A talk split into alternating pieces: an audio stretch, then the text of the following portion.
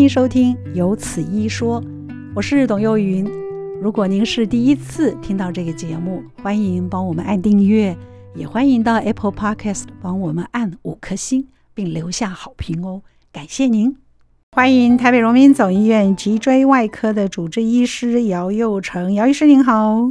呃，主持人好，各位听众朋友大家好，我是台北荣总骨科部的姚佑成姚医师。所以脊椎外科，我刚刚就要问，脊椎外科到底归在一般外科还是骨科部，还是背在骨科部？对，当然是在骨科里面。骨科里面有一个特别的脊椎外科哦。对，其实它是脊椎外科，或者讲脊椎骨科一样，因为很多的脊椎疾病一开始也是骨头出问题，所以一般早期都是骨科医师在治疗，然后现在甚至发展成一个单独出来的脊椎骨科这样。所以只要脊椎有毛病，都挂脊椎科。对，是的，没有错。诶，那我们今天谈的脊椎侧弯，在整个脊椎外科里面，它算是一个常见的疾病吗？其实以前没有注意，现在是发现越来越常见哦。对，因为以前我们都是把它重点放在小朋友，他可能出生啊，或是发育脊椎侧弯，但现在发现越来越多成年人、老年人，他也有脊椎侧弯的毛病。所以这个到，因为我刚刚在开始的时候。讲到零岁到老年，其实这个并不是我去 Google 来的，这个是 姚医师写给我的副标。他写的就是从零岁到老年都可能患有侧弯，所以姚医师还是不来跟我们讲一下侧弯到底对健康的影响跟相关的治疗？真的从零岁开始就有吗？对，没错，因为我们其实脊椎侧弯是刚生哎、欸，对，脊椎侧弯的成因很多，但是在某一些小朋友。他可能诶、欸、先天的异常造成他脊椎骨在发育的时候就少半块或少一块，嗯，所以他在长高的过程中，他的脊椎就没有办法正常的发育，就没办法好好的长直啊，就越长就会越歪。为什么会少一块？对，那个就是先天异常，有些罕见疾病就会让他脊椎骨少半块或少一块，跟基因有关吗？对，跟基因是有关的。所以他会遗传吗？有遗传性是有可能的，所以通常这种罕见疾病的家庭，如果生小孩，都要去做基因检测，都要去看会不会有这需要做基因检测哦。现在婚前健康检查要细致到做基因检测吗？疗师？那要看有没有家族病史啊。所以如果父亲或母亲家里面有这种先天性疾病、罕见疾病的话，嗯、要生小孩就要去做基因检测，哦，是有可能的，是有可能的。是。那您告诉我，什么是脊椎侧弯？到底怎么个弯法？对，那首先要知道说我们的脊椎。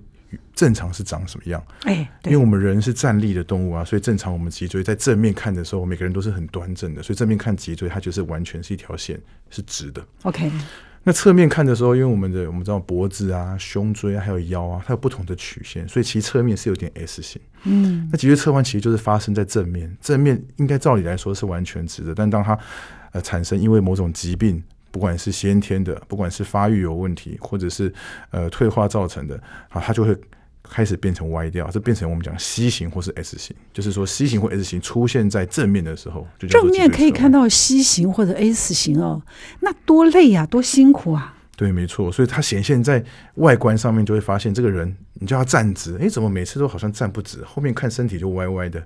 好像哎，头偏掉啊，身体歪掉啊，肩膀一高一低啊，是，其实是他脊椎变形了，侧弯了。哦，所以我们做一个照一个 X 光，就很容易知道自己脊椎的那个形状，正面看。没错，所以说常常我们在门诊也会有接到这种，就是说，哎，朋友跟他说，长辈跟他说。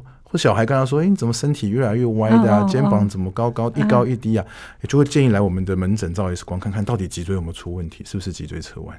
刚刚我们在嗯节目之前跟姚医师讨论主题的时候，我有特别问一下姚医师，我说我们脊椎侧弯在流行病学上它的发生率，他给了我一个很惊人的数据。对，没错，以退化性的脊椎侧弯来说。根据统计，六十五岁以上，因为我们六十五岁就算老年人嘛，嗯，六十五岁以上的老年人，其实有三分之一是患有脊椎侧弯。你知道，三个人站在一起，有一个人就是弯的，你有没有觉得有可能吗？对，但是这那这个疾病可以从很轻症，只要非得照 X 光不可才检查得出来。哦，OK，或者是外观就很明显的异常。当然，外观很明显的异常比例没有这么高。但真的患有脊椎侧弯去照 X 光的比例高达三分之一是有可能的哦，真的。对，所以我们有的时候也不一定自觉有临床的有有那个不舒服的事情。其实大部分的病人是因为脊椎侧弯是没有什么症状的，他感觉不到痛，哦、因为你说走路身体有点歪，他可能觉得啊姿势就是有点不好，嗯嗯他觉得只是姿势不良，嗯嗯，他没有觉得不舒服，所以就不会去做 X 光检查，自然也不会诊断出来。所以如果无感的话，除非你照 X 光，你也不知道你自己有没有没错侧弯。对、哦，好，所以这个是有可能不自觉的疾病，那三分之一也就可以忍耐。那你告诉我，脊椎侧弯的病因大概归的几类？对啊，讲脊椎侧弯病因的话，因为今天我们的一个小标题就是从零岁到老人家都有，所以我们就要看他的年纪啊。因为是不是刚刚讲零岁的的小朋友会有脊椎侧弯，多半是先天的。那先天当然可能是一些罕见疾病啊、基因的问题。那另外一类很大一个族群的是青少年侧弯。青少年侧弯是什么？嗯、因为我们知道我们在青少年的时候会生长发育快速，要、嗯、长高嘛。小朋友要长高，他可能一年长高五公分、十公分。嗯、这时候如果说他某些原因，可能是姿势不好，或者是一些呃身体的原因，造成他越长越歪，这我们叫原发性脊椎侧弯。在青少年，青少年的族群就没有这么多，百分之三。好，大概有百分之三有可能患有这种原发性的侧弯。嗯，但是今天我们要谈的是更多的人可能患有的，刚刚讲退化性的侧弯，六十五岁可能有三分之一。那这些原因是什么？这些原因都多半是脊椎有不正常的退化。因为我们知道一般的退化就是说啊磨损啊、长骨刺啊，但其实到严重的退化的时候，严重的磨损的时候是有可能歪掉，所以我们叫退化性的侧弯。磨损的时候会歪掉。对，有磨损的时候是有可能歪掉的，因为我们健康的脊椎它其实是需要靠软骨，健康的软骨也就是椎间盘来支撑活动。嗯。嗯，但当你的椎间盘开始磨损的时候，它有可能某一边磨损比较多，哦、朝一边对，左边磨损比较多，右边比较少，这时候就会带动脊椎开始变形。嗯嗯。变形的结果是越磨损那边就会受力越多，它就更容易恶化，嗯、变成一个恶性循环。这叫不对称的退化，不对称的磨损。嗯。大部分的退化性的侧弯的原因都是因为这样子的。可能左边或是右边特别的受力多，特别的骨刺多，然后就开始朝那边歪，然后最后就越歪越多，变成退化性的侧弯。会很痛吗？照您这样讲，因为他把那个都磨掉，我 骨头跟骨头磨不痛吗？没错，其实这个过程中是会反复的痛的，我们就叫退化，关节退化、脊椎退化都是退化，是它会反复的痛的。它但是一开始的痛，疾病早期的痛，它可能是，哎，吃吃药啊，休息啊，少做事啊，少搬点重物啊，可以减缓。啊、OK。但是当它越来越严重的时候，变成说，哎，什么姿势都不对，走路也痛，走也走不远，嗯、哦，所以这个病程有可能好几年，甚至有可能十年以上都在痛，只是这个痛会越来越频繁，痛的症状也会越来越厉害，然后变成说吃药复健都没有效。通常都在腰上痛吗？腰是大部分，背也会。好，所以有很多人上背痛，因为背也驼了。背也歪了，背，所谓上背，上背就是我们讲肩颈下面肩胛骨旁边的位置就是上背痛。OK，所以说啊，背也驼啦，肩膀也歪啦，所以上背也有可能痛。是，那有可能腰，有人是腰变形了，腰身体歪掉了啊，所以腰痛当然是最多，大部分的病人是腰痛，但上背也会。神奇，然后肩颈，有人整个背都在痛，上背也痛，腰也痛，脖子也痛。我们哪会知道这个疼痛跟脊椎有关呢？我们会觉得我们劳累了，我会觉得我们辛苦了，会想到跟脊椎的弯曲有关。对，没错。其实，但是这个就是要看说我们的症状是不是反复。是不是慢慢加重？哦，因为如果说他只是肌肉酸痛啊，啊，大家可能都有这个经验啊，闪到腰啊，啊，或者出力啊，啊，肌肉酸痛啊，他如果是很快就会变好，或者是你少动就会比较改善，这个症状就可能不是脊椎来的，它只是肌肉来的。对啊，还要分辨一下。对，但是如果说慢性疼痛到已经非常久了，好几个月甚至好几年，影响到你的工作了，自然就会担心是不是骨头出了问题。所以我们身体的骨头。当然就是在讲脊椎骨，哦，这时候就可能会需要去看脊椎科来做检查，是不是脊椎出了问题？嗯，所以临床上我们自己可以感知的，除了这个疼痛之外，还有其他原因吗？嗯、人家看你，可能要看，哎，你怎么越来越驼，对吧？对，你怎么一个肩膀高，一个肩膀低，这些都有可能。对，没错。那其实刚刚说为什么老人家六十五岁以上三分之一这么多？那所以当我们到年纪到一定的程度之后，开始合并的骨质疏松，开始合并的，所以骨松也会对，对，开始合并的骨质疏松跟肌肉缺少，我们叫肌少症。哦，这几年是很注重的议题，是就是营养不良、运动不够。嗯、当合并骨质疏松跟肌少症的时候，身体的歪跟驼背跟侧弯会越来越明显。所以为什么说年纪大的长者他的这个脊椎侧弯的好发率其实是越来越高的？那、嗯、是因为常常合并了，同时合并了侧弯，哎，不好意思，同时合并了骨松跟肌少症。原因是这，所以骨松有可能造成脊椎侧弯。骨松多半是会加剧脊椎侧弯，就是原本说你可能身体都很健康的，嗯嗯，也没有歪的，嗯，好，你骨松那就骨松。但是如果说原本就有一点歪的，一旦罹患了骨质疏松，一旦罹患了肌肉缺少，运动量不不足，会越来越晚，会加速这个侧弯的恶化。姚医师，我们嗯，孩子们或者是年轻的时候，常常都会有姿势不正的时候，不管你在看书，或者是你在看电视，反正能坐着就不站着，能躺着也就不会坐着。但是你坐着跟躺着的姿势都会影响。我想请教一下，如果姿势长期的不正常，不好好的去注意，它会造成侧弯吗？因为变成一个惯性嘛。这个问题，呃，谢谢董姐问这个问题啊，这个问题非常重要，因为这是跟每个人都切身相关的。嗯，要知道我们身体会出现疾病，多半是某一个因素累积起来的。那假如说在早期，哎，身体姿势不良，啊，有时候有高低肩啊，那跟你站姿不好、坐姿不好，这种可能会造成功能性的侧弯。嗯，功能性的侧弯意思就是说。你注意一下姿势，调整一下，运动一下，伸展开你的身体，它慢慢会恢复。嗯，但当你的脊椎突然变成结构性的，比如说骨刺已经磨出来了，哦，脊椎已经变形了，这时候你的姿势不良就会加剧这个侧弯的发生，嗯、而且很难再扭回来，再扭回来，没错。好，所以我们要在有些因素才开始累积的时候，要把它避免，才避免说它这从功能性的变成真的结构性的改变，那就很难再。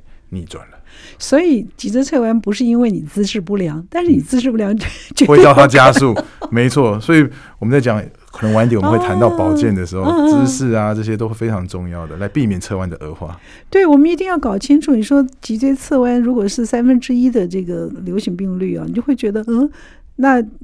还好，姚医师也说了，他说你如果不是很严重的话，你也没有特别的感应，除了你会觉得真的到了不舒服，或者人家看着你的姿态不够美丽，高低肩其实每个人都加加减减有一点的，所以我们应该去照一张正面的 X-ray 哈。其实我会建议，如果没有不舒服的话，不用去，如果只是觉得自己身体有点不正的话，不用照 X 光没关系。对，因为我们去做检查的目的是希望看有没有疾病，但这个疾病如果没有困扰我们生活，嗯，大家就可以放轻松，不要这么害怕。那要弯到什么几度才要去看？有特别提这个度数吗？一般要照了做了检查之后才知道会出，才才知道是几度，所以一定要照 X 光才知道到底多弯，对不对？对，才知道多弯多严重。但是我会说，如果说有反复。慢性的固定的点的背痛，例如说我常常上背痛啊，右边比较厉害，常常腰痛啊，左边比较厉害。哦，如果说这这个都是很固定的痛。哦，而且持之很久了，可能好几个月、好几年都很难好。嗯嗯，这时候就要去小心，可以去照个 X 光检查看看。要有这样的情况再去，没事就不用。没事就不用，不要自己吓自己啊！照张相，你看起来也你也看不出什么东西来。那刚刚开始没有感觉也是没有问题的。那请问这个度数到底在什么时候才是有参考价值的？嗯、是一般如果说我们怀疑有脊椎侧弯，到医院检查了之后。医生都会去量一下脊椎倾斜的角度，因为我们知道脊椎假如说是完全正的，啊，正的就表示是零度水平线的意思，嗯，好、嗯，但讲一百八十度也可以，嗯，当开始有倾斜的时候，它就会跟水平线有个夹角。啊，但你侧弯角度越厉害，这个夹角就越大，十度、二十度、三十度、四十度。一般我们会去定义，如果是二十度以下就是轻度的侧弯，哦，好，如果大概四十四十五度以下是中度，嗯嗯，四十五度以上就叫重度，就是严重的脊椎侧弯，嗯嗯，多半在四十四十五度以上就会建议要治疗了，好，因为它开始会影响到你的身体。年轻人小时候可能会影响到你的脏器的发育、肺部的发育，老人家、成年人可能会造成你容易酸痛，因为身体整个跑掉了。哦，所以小孩子会影响发育的。对，没错，尤其是在十岁前，小朋友尤其重要，因为他在增高的过程中，就脊椎是歪的。他第一身高长不高，第二他的肺没办法扩张，反而被他的脊椎给压住了。所以，姚医师，小孩子的脊椎侧弯是需要积极介入跟治疗的。哦，这是绝对的。那我怎么知道小孩子有侧弯？哦，你说从零岁开始，零岁他不会走路嘞。对，不过一般。现在台湾其实从非常多年前，三四十年前就开始推动小学的健康检查。OK，小一、小四、国一、高一、大学入学的时候都会有脊椎侧弯的筛检。嗯，哦，他不只是帮你看视力啊、看听力啊、看近视啊，其实也会有专科医师在帮你的脊身体做外观的检查，来筛检看看有没有脊椎侧弯，如果有的话，他们就会转诊到骨科来看有没有需要尽早介入。所以小朋友他们有这个健检，对，有这个筛检，专门做这个做，而且是有把脊椎侧弯的这个筛检纳入他们的学童的健检。哦，那个好哎，优生保健，没错，这个是几十年前十几十年前就发现这个的重要性。听完这首歌，我们来聊一聊治疗。其实治疗，姚医师说也有两个部分，因为你刚刚听到我们在介绍姚医师的时候，他是脊椎外科，所谓的外科你就知道了，嗯，他不是复健。今天为您邀请到的是台北荣民总医院骨科部脊椎外科的主治医师姚佑成。姚医师今天来跟我们大家介绍的是脊椎侧弯，让大家认识一下，因为它是从零岁开始就有可能发生的疾病，而且对健康、对我们的体态是是有严重影响的。刚刚我们在第一段的节目里面跟大家已经谈到了整个它的那个流行率啊，有可能啊犯病的情况啊、种类啊。我们先来谈一下治疗。您刚刚讲说到四十度左右。才需要做治疗。对，那在二十到四十几度都不需要。要是会有看到人家常常穿一个那个，你在广 像看广告，拿那个东西一勒，哎呦，腰就挺得很好。对，那个是矫正姿势的，那可以帮助做脊椎，那是治疗脊椎侧弯有用吗？对，这个其实刚刚我们前面第一段有提到说，脊椎侧弯在为什么老人家特别多？因为他骨质疏松、当肌少症，尤其是肌少症这个问题产生的时候。这时候，因为我们的脊椎骨要支撑我们的体态，当肌肉量也不够的时候，就很容易歪掉。嗯，那刚刚呃主持人董姐讲的，她的那个穿了之后可以把体态矫正的，这个其实是针对肌少症或者是骨松的患者，因为你自己的肌肉撑不起你的身体了。嗯，这时候靠你靠外面的辅具是可以把你的呃身体给端正起来。嗯，好，所以这个其实就是只有年纪大的啊，肌肉量少的。哦，才会才会需要穿这种。所以这个不是治疗，对不对？这种不是治疗，它只是让你的补足你的肌肉不够，好让你的肌肉可以，让你的身体可以端正挺起来，这样。哦，好吧。对。那您刚告诉我们，四十度开始治疗是复健治疗、物理治疗还是对？对，其实一般我们的治疗刚刚讲四十度或是四十五度。其实讲的是外科治疗，嗯，但其实如果在二十度到四十度左右这种我们叫中度的侧弯，嗯，还是有非常多的治疗可以选择。但首先我们要看一下这个脊椎侧弯是的患者是几岁，哦，因为一个十八岁以前的，不管是儿童或者是青少年来说，因为他还在发育，嗯，这时候我们治疗着重的目标就是要怎么样让他维持好的发育。因为我们前面有提到说，在尤其是十岁以前小朋友，他长高很重要。脊椎侧弯一旦发生了，就会影响到他的胸廓的发育，影响到他以后心肺的功能。嗯，所以这时候的脊椎侧弯的治疗，就是要让他长长正，但是又不能够影响到它的生长。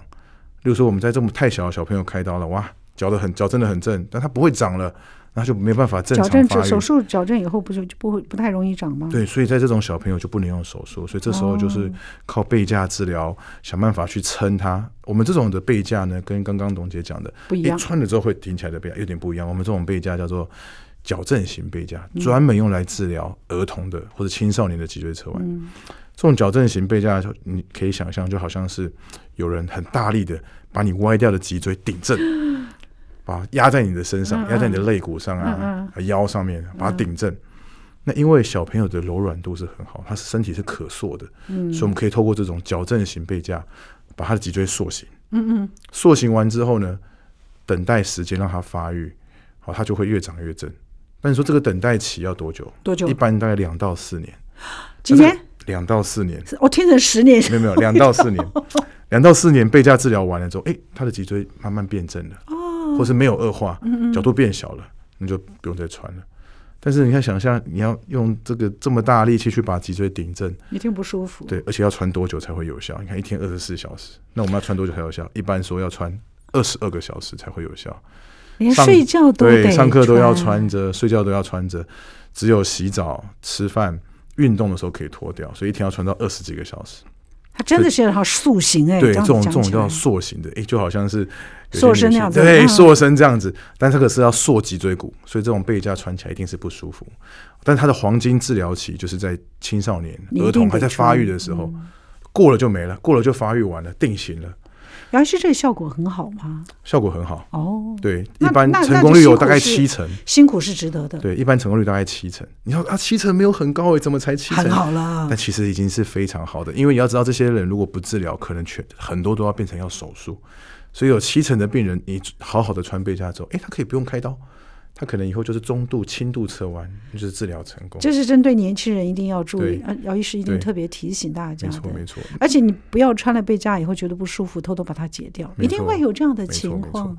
那同样的背架治疗放在我刚刚讲结构性的、啊、老人退化性的，有没有效呢？没有效，而且多半不建议穿。为什么？因为为什么？第一，我们成人的脊椎骨它是比较稳固定的，比较僵硬的。它比较没有像年轻人那种柔软度这么好，所以你穿这种背架想要去撑它，其实撑不起来。所以大部分我们成人穿的背架叫什么？叫保护型的背架，它就是那种铁片或塑胶片支撑你的脊椎，让你不要倒下去而已。嗯，嗯，我看过。哦，就像刚刚我姐讲的，诶，穿上去之后，诶，身体可以挺正，但它没有办法去支撑、去矫正你的脊椎。所以它的目的是什么？目的是让你不要恶化而已。哎，姚医师，大家也说，呃，中老年人的那个背架是不能够常穿的，不像小孩子要穿二十二小时。没错，没错。刚那个董姐讲的是非常重要的观念，因为这个背架我们叫保护型背架，支撑你的脊椎，保护你的脊椎不要恶化。但它的副作用就是，哎，让你的肌肉几乎没有用力，因为我们穿在背架里面，哦，哦，背架很牢靠，嗯，身体支撑的很好，但这时候你的肌肉没有用力。变成说肌少症，我们前面提到的好几次，这个肌少症变得更恶化。嗯嗯，所以我们常常讲背架穿久了会有依赖性，变成说你不穿背架，觉得啊好没力啊，好空的感觉，身体反而更酸，好像穿着你就觉得很安心，之外也比较不容易酸。这个其实就代表说你的肌肉已经习惯了，习惯了这个支撑，反而你没有在用力。所以这个其实要讲到我们的另外一个治疗的重点，好，就是不是只是靠外力，因为背架这种东西都是外力。哦，那所以我们会希望我们叫主动靠自己，要怎么样靠自己？怎么样主动积极治疗？就是做运动治疗。哦，所以运动还是必须的，即使你在做治疗期间。没错，运动治疗其实在只要是可以配合的，就算是儿童、青少年到成人、老人，运动治疗都非常的重要，可以帮忙。以青少年刚刚讲的原发性侧弯矫正型背架来说，我刚刚说穿运动的时候可以不用穿背架，为什么？因为我们要让他的肌肉有机会伸展。嗯让身体有机会呼吸，肌肉有机会伸展，维持肌力。而且现在有非常非常多的物理治疗师，好，现在有在欧洲，不管是美国都很流行的专门矫正脊椎侧弯的运动。好，为什么？因为脊椎侧弯，我们会发现身体一边凸一边凹，表示表示什么？表示我们身体两侧的肌肉是不平衡、不对称的。所以透过去训练不对称的肌肉，正确的用力是可以靠你的肌肉把脊椎拉住。我看到我有一个同事，他站着的时候，他是男生哦，嗯，他站了以后，我就发现他的那个髋就是髋关部这个地方，嗯、就是那个盆，应该说是肚子那个，这叫什么？这叫什么？骨盆啊，骨盆是的，一个高一个低这样子，对，那也跟那个有关吗？呃，也跟脊椎侧弯有关，但是它不是全部都是因为脊椎侧弯造成的，在某些情况，我们可能会有长短脚，可能先天性长短脚，还会长短脚哦，对，或者是下肢手术过骨折过。骨折断掉重接，所以导致长短脚。是，当长短脚的时候，就会让你的骨盆一高一低，所以有可能因为长短脚、骨盆一高一低而导致脊椎侧弯。嗯，那反过来说，当脊椎侧弯很厉害的时候，有没有可能影响到骨盆？有没有？有，会的。所以当腰椎的侧弯一般讲大于三十度或四十度的时候，骨盆就会出现一高一低，甚至会导致长短脚。所以有趣的是，我们的脊椎跟我们的下肢、我们的脚。其实它是联动的，因为我们要把人当做是一个整体的来看哦，嗯、所以有时候脊椎不好，诶，脚也会不太好啊，或者脚的关节不好，也会影响到脊椎。原来它就是一根骨头下来，接着你的那个骨盆，接着你的脚，通通都是有关联的。是没错。如果侧弯的话，这一些都会有影响。可是刚刚姚医师你也说了一个重点，就是说希望大家如果是像我们比较退化性的这个。呃，脊椎侧弯，您是鼓励大家做运动的。小朋友，即使是小朋友、儿童，你也是希望二二十二小时有那个两个小时吃饭跟运动，仍然有运动算在里面。可是，不管是小孩子的运动，或者是我们大人的运动，基本上都是应该要经过指点的。我们日常的一般运动会造成那个脊椎侧弯的更严重吗？一般性的运动其实不太容易会造成脊椎侧弯。等一下，我们可以分享一下哪些姿势、哪些运动特定的，对不对？对，可能会造成脊椎侧弯的恶化。嗯、但其实我是非常鼓励哈，从成人开始哦，因为都要维持运动习惯。但是我们运动其实要加强，我们叫核心肌群、背肌、腰的力量、腹肌跟骨盆的力量。为什么？因为这些核心肌是支撑脊椎的肌肉。一般我们想说的运动是啊，我有出门走路，但走路你只有下肢在运动。我有在跳舞，跳舞也是下肢为主，也有部分的核心肌。但是在某些运动，你才能够练到这些。我刚刚讲背肌、腹肌、骨盆肌这些支撑脊椎的肌肉，才能够保护你的脊椎。一来可以减少下背痛，二来可以减少呃肌少症、脊髓侧弯的发生。那看你们的时候会，你们会转接他们去看复健做运动吗？会，这个是一定要的。对，一定要的，嗯、没错。Okay. 那手术是最后一线的治疗。手术是最后一线的。以我们退化性今天讨论的。退化性的侧弯来说，什么时候会需要手术？第一就是开始出现慢性背痛，因为脊椎侧弯，我们可以想象一个人站立的时候应该要站得直挺挺、漂漂亮亮的。但如果说你站起来身体是歪一边，身站起来挺不直，是往前驼背的时候，呃、嗯，我们可以就算是健康人哈，我们就想象用这样的姿势走路一个小时，绝对是腰酸背痛。嗯、所以当你的脊椎是整个歪掉的时候，你在走路的时候，你就会走不久，因为腰很容易酸，挺不起来。所以在这种开始有慢性背痛，甚至它会痛到好几年的这种因为脊椎侧弯导致的背痛，手术就会有非常非常大的帮助。因为我们刚刚前面有提到，我们可以用背架把它撑起来，但背架终究是体外的，而且影响到肌肉啊，所以我们可以用换一个方式，就是用手术把它矫正。嗯，手术就是把植入物、把钢钉啊、钢棒撑在你的脊椎，让让脊椎之内，让你的脊椎整个都挺起来。这时候你的姿势好了，好，这时候你的活动能力就会改善，背痛也会改善。这个手术是很成熟的一个手术，它风险，我的意我的意思说风险大吗？风险就跟一般退化长青骨刺的手术不会差别太大，哦，所以是很安全的，就是相对安全的手术。对，对那呃，即使是高龄的老人也可以这样子做。高龄的话，当然就要看身体状况了。如果说都是身体健康，没有慢性病、高血压、心脏问题啊，可能会相对安全。对，嗯、所以。像以我的手术病患，也有八十几岁在开脊椎侧弯的，手术也非常成功，啊，住院大概七到八天就可以回家，就可以还是可以回家的。对啊，那当然理想，我们不要拖到八十岁。我们如果注重自己的身体健康，五十岁、六十岁、七十岁就检查出来，那就可以去。早早对，就该处理就要去处理这样。但临床八十几岁也也是有的。对，但是要身体健康。好吧，照您这样子说，所以从复健一路走过来到那个手术，基本上它的每一级的治疗都会有，因为不一样的临床，但是基本上它都是有效，而且。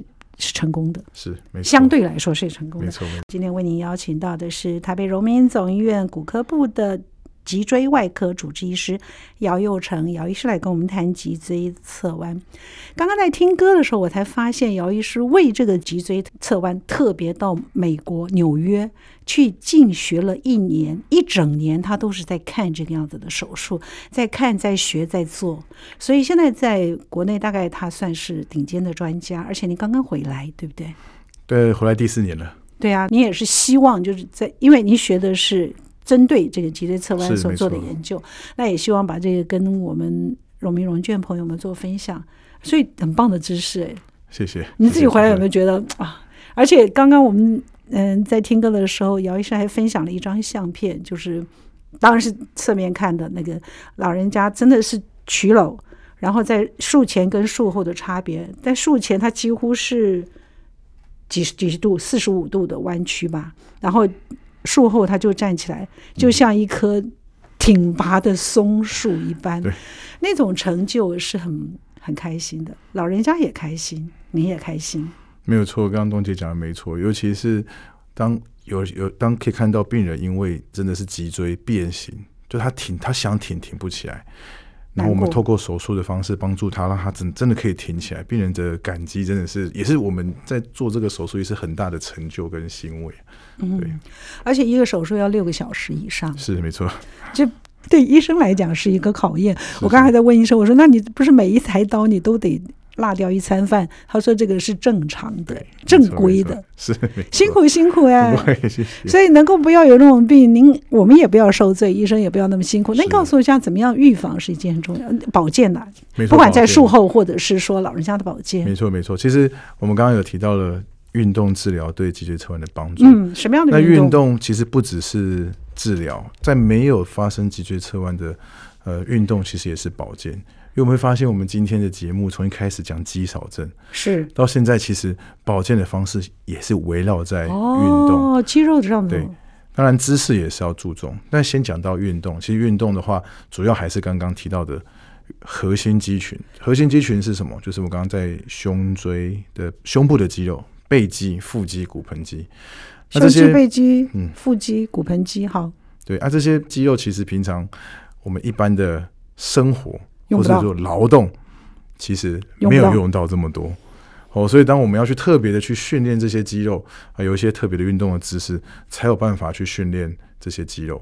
那举一些简单的例子，假如说大家有在接触瑜伽哦，或者是听过瑜伽，嗯，它可能就是有一些运动，像是桥式。所以桥式就是我们平躺在床上，两只脚踩在床上，哦，缩小腹，把屁股抬，把屁股抬起来，好像是一个架桥一样，是叫桥式。所以这时候你会发现哪些哪边肌肉会酸呢？就是腹肌。屁股、骨盆肌，那就用到了。好，这就用到了，这就叫桥式，就可以训练我们的核心肌群，而且它不会让你的脊椎过度的弯曲，嗯，好，不会让你的身体受力很多，不会造成你关节的负担。嗯，好，这就是训练骨盆肌，也是我我最推推荐给不管是手术前、手术后的病人做的一个运动，就叫桥式。我们也可以做，对不对？每个人都可以做。那术后有一些什么特别的动作是不能做的？对，那其实不不单是术后啦，脊椎不好的病人或者是开过刀的病人。最禁忌的是什么？就是过度使用你的腰。所以什么动作会过度使用我们的腰？第一，好像扭腰，好，就是我们很大很大的扭腰，你的脊椎是在旋转的。扭腰不能吗？扭腰就是要看你，尤其是手术完，哦，因为过度的扭腰的时候，你的脊椎会旋转。哦 okay、所以我们可以做健身的时候可以左右转，但是不要扭。那这个叫伸展，伸展是绝对对身体有帮助的，嗯、但是不要过度的扭腰。那另外就是弯腰拿重。哦，因为我们脊椎是支撑体重很重要的结构，那在弯腰的时候，脊椎的受力一定是比较多的，比站立的时候还多。又更何况是弯腰拿重，所以不管是我们在弯腰拿重、弯腰拿东西，或是坐着的时候，其实都有很重要的姿势要注意。例如说，我们坐的时候尽量坐挺正，背后有有有椅背靠着，或是放个枕头在你的腰部，减少你腰部的负担。嗯。要拿地上的东西的时候，就算它不重，我们尽量不要弯下去就直接挺起来，稍微蹲一下，蹲下去拿站起来。这时候你就把力量分担到你的下肢、骨盆、和大腿，而不会全都是用腰。所以避免这些不正确的姿势，就会减少它的负担，减少脊椎的受伤，也可以保健减减少下背痛。那另外一个避免脊椎侧弯恶化的一个很重要，就是避免单边负重。年轻人的话，习惯一边拿重的东西是。有一些妈妈呀，菜篮族上上菜市场习惯也不拉菜篮，也就一边拿重的，是很重的，哎，换边背。好，这时候你就会发现某一边你用久了之后，那一边很容易酸痛。好，所以其实你拿菜篮拿个行李用拉的，绝对比一边拿着重物是好多了。对脊椎来说，负担会少很多。用拉的取代用肩背的，对，用肩背，尤其是单肩背，单肩背不管是几岁都不好。所以其实现在学校也很注重啊，小朋友都尽量是双肩背的，背甚至他是拉的，嗯、很少单肩背重的书包了。原因就在这里。没错，没错。原来好嘞，因为你知道我们弯腰拿东西哦，嗯、常常都会觉得你这样弯腰拿比较快的，腰一弯就拿到。你要蹲下去再拿起来，你知道那个对，你的脚也要出力，然后有时候会酸，你就会觉得懒。但是这个才是真正保护我们脊椎的方法。没错。对，酸一下你就不会有脊椎侧弯，你为什么不为什么不做呢？是，那刚另外还没有提到，都刚刚讲的都是运动，那其实饮食也非常重要。OK，要怎么样避免骨松？要怎么样避免肌少症？哦，骨松的方面就是要摄取，当然均衡营养大家都知道。哦，但是每个医生都这样说，每个医生都知道，每个每个每个层大家也都知道均衡营养。怎么样均衡呢？你讨厌呢？对，要怎么样吃？当然讲那，但豆鱼肉这些都是太营养学了。是，其实。主要跟大家讲的就几个重点，一个是要避免骨质疏松，钙质跟维他命 D 一定要的，哦，一定要。那钙质跟维他命 D 是什么？牛奶、起司类的东西、黑芝麻、坚果类，那或者是绿色蔬菜都不困难哈，哦，都不困难。那另外避免肌少症呢，就是要摄取足够的蛋白质。愿意喝牛奶的可以喝牛奶，不愿意的可以吃 cheese、黄豆类的制品，然后这些都可以补充足够的蛋白质啊。当然。肉类也可以，那吃素的话就要加强植物性蛋白，来避免肌肉流失。嗯、就这样子啊？就这样子。嗯，也很容易啊！你不要去讲那么多，就是什么是每天要吃多少份青菜，多少份肉，听起来真的很辛苦。就是这一些，你把它记得，把它都吃了，就会让你的骨头持盈保泰。对，因为我们会发现，其实很多时候你的肌肉流失、骨质疏松，跟你饮食偏差也是有关系。有些人太偏食了，太注重，嗯，太吃某些东西吃不够了，嗯、所以就很容易营养流失，导致你肌少症或者是骨质疏松。好。非常谢谢姚医师跟我们大家做的分享，谢谢您。谢谢谢谢主持人，谢谢董姐，谢谢各位听众。今天的节目就到这儿了，谢谢您的收听，请记得按订阅，也欢迎到 Apple Podcast 帮我们按五颗星。如果听完我们的节目有什么想跟我们说的话，欢迎您利用 Apple Podcast 的留言功能，我们会在之后的节目里面来回应大家。谢谢您。